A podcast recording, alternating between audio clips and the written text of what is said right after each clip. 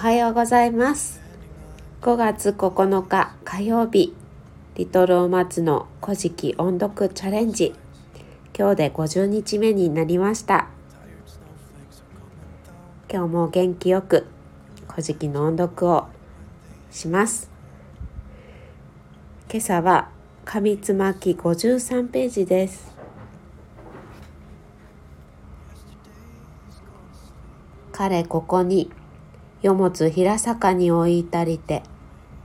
はるばろに見避けて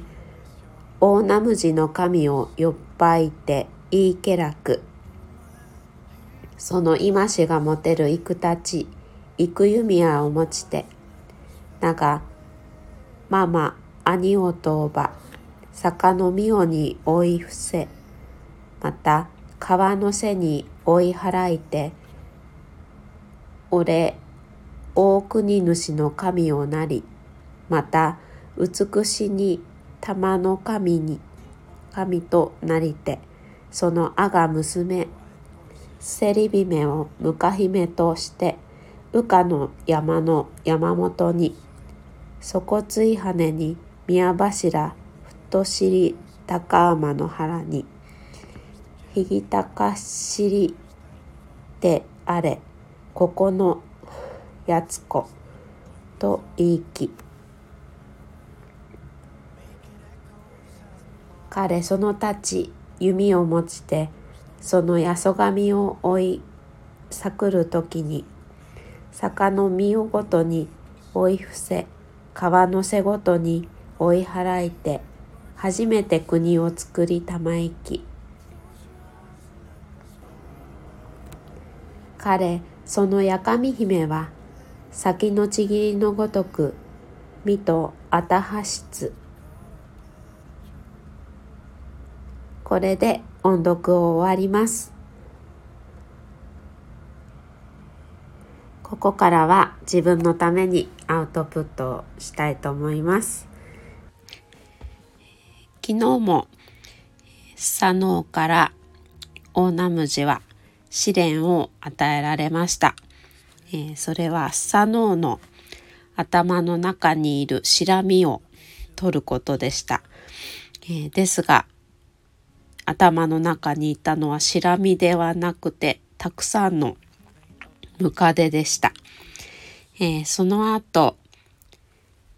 うん、スサノオが寝ている間にスサノオの長い髪の毛を室屋の屋根を支えるたるきに結びつけて、えー、大きな岩で室屋の戸を塞いで、えー、寝ている間に、えー、佐野の持ち物である、えー、幾たちと幾弓矢そして雨の乗りごとを持って逃げ出しました、えー、ですが逃げる時に雨の乗りごとが木に触れてしまって音が鳴り響いてしまってスサノオに気づかれてしまいましたが、えー、スサノオは自分の髪の毛をほどくのに必死でしたので、えー、2人はなんとか遠くへ逃げ切りました。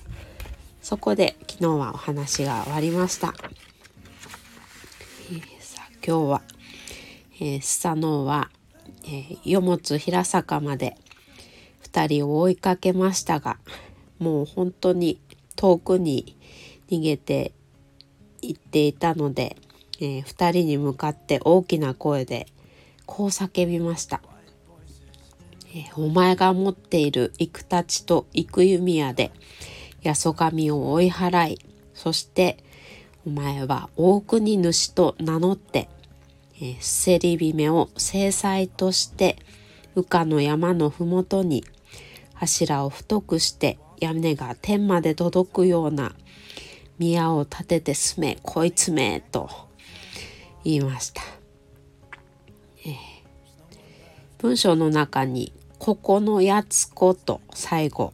出てきたんですがこの「やつ子」っていうのは「こいつめ」とか「この野郎」っていう意味になるそうです。はい、もうね佐野は2人に何をしてもまあ逃げ切られてしまって、ついに諦めてしまってこういうふうに叫んでしまったのではないかなと思います。大国主と名前を改めた大ナムジは、えー、スサノオに言われた通り、えー、幾たちと幾弓矢で、えー、八十神を追い払ってそして国づくりを始めました。八神姫は約束通りに大国主と結婚したというところで今日はお話が終わりました。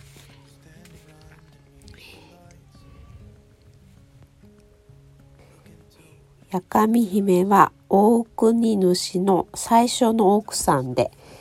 えー、セリ姫が大国主の正妻と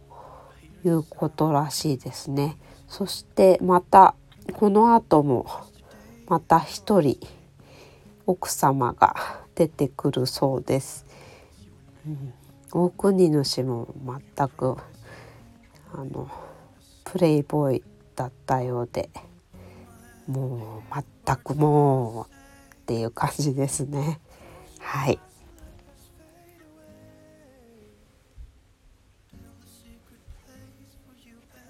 私が平日お仕事の日は母に家に来てもらって息子を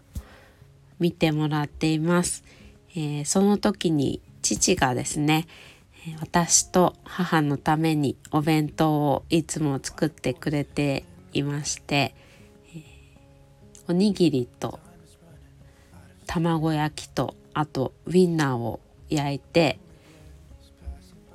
お弁当を作ってもらっています。私はそれを食べて元気いっぱいお仕事に行くことができています。家族に感謝職場の方に感謝。もうもうみんなに感謝して、えー、今日も一日頑張りたいなと思います。皆様も素敵な一日をお過ごしください。最後までお聴きくださいましてありがとうございました。また明日お会いしましょう。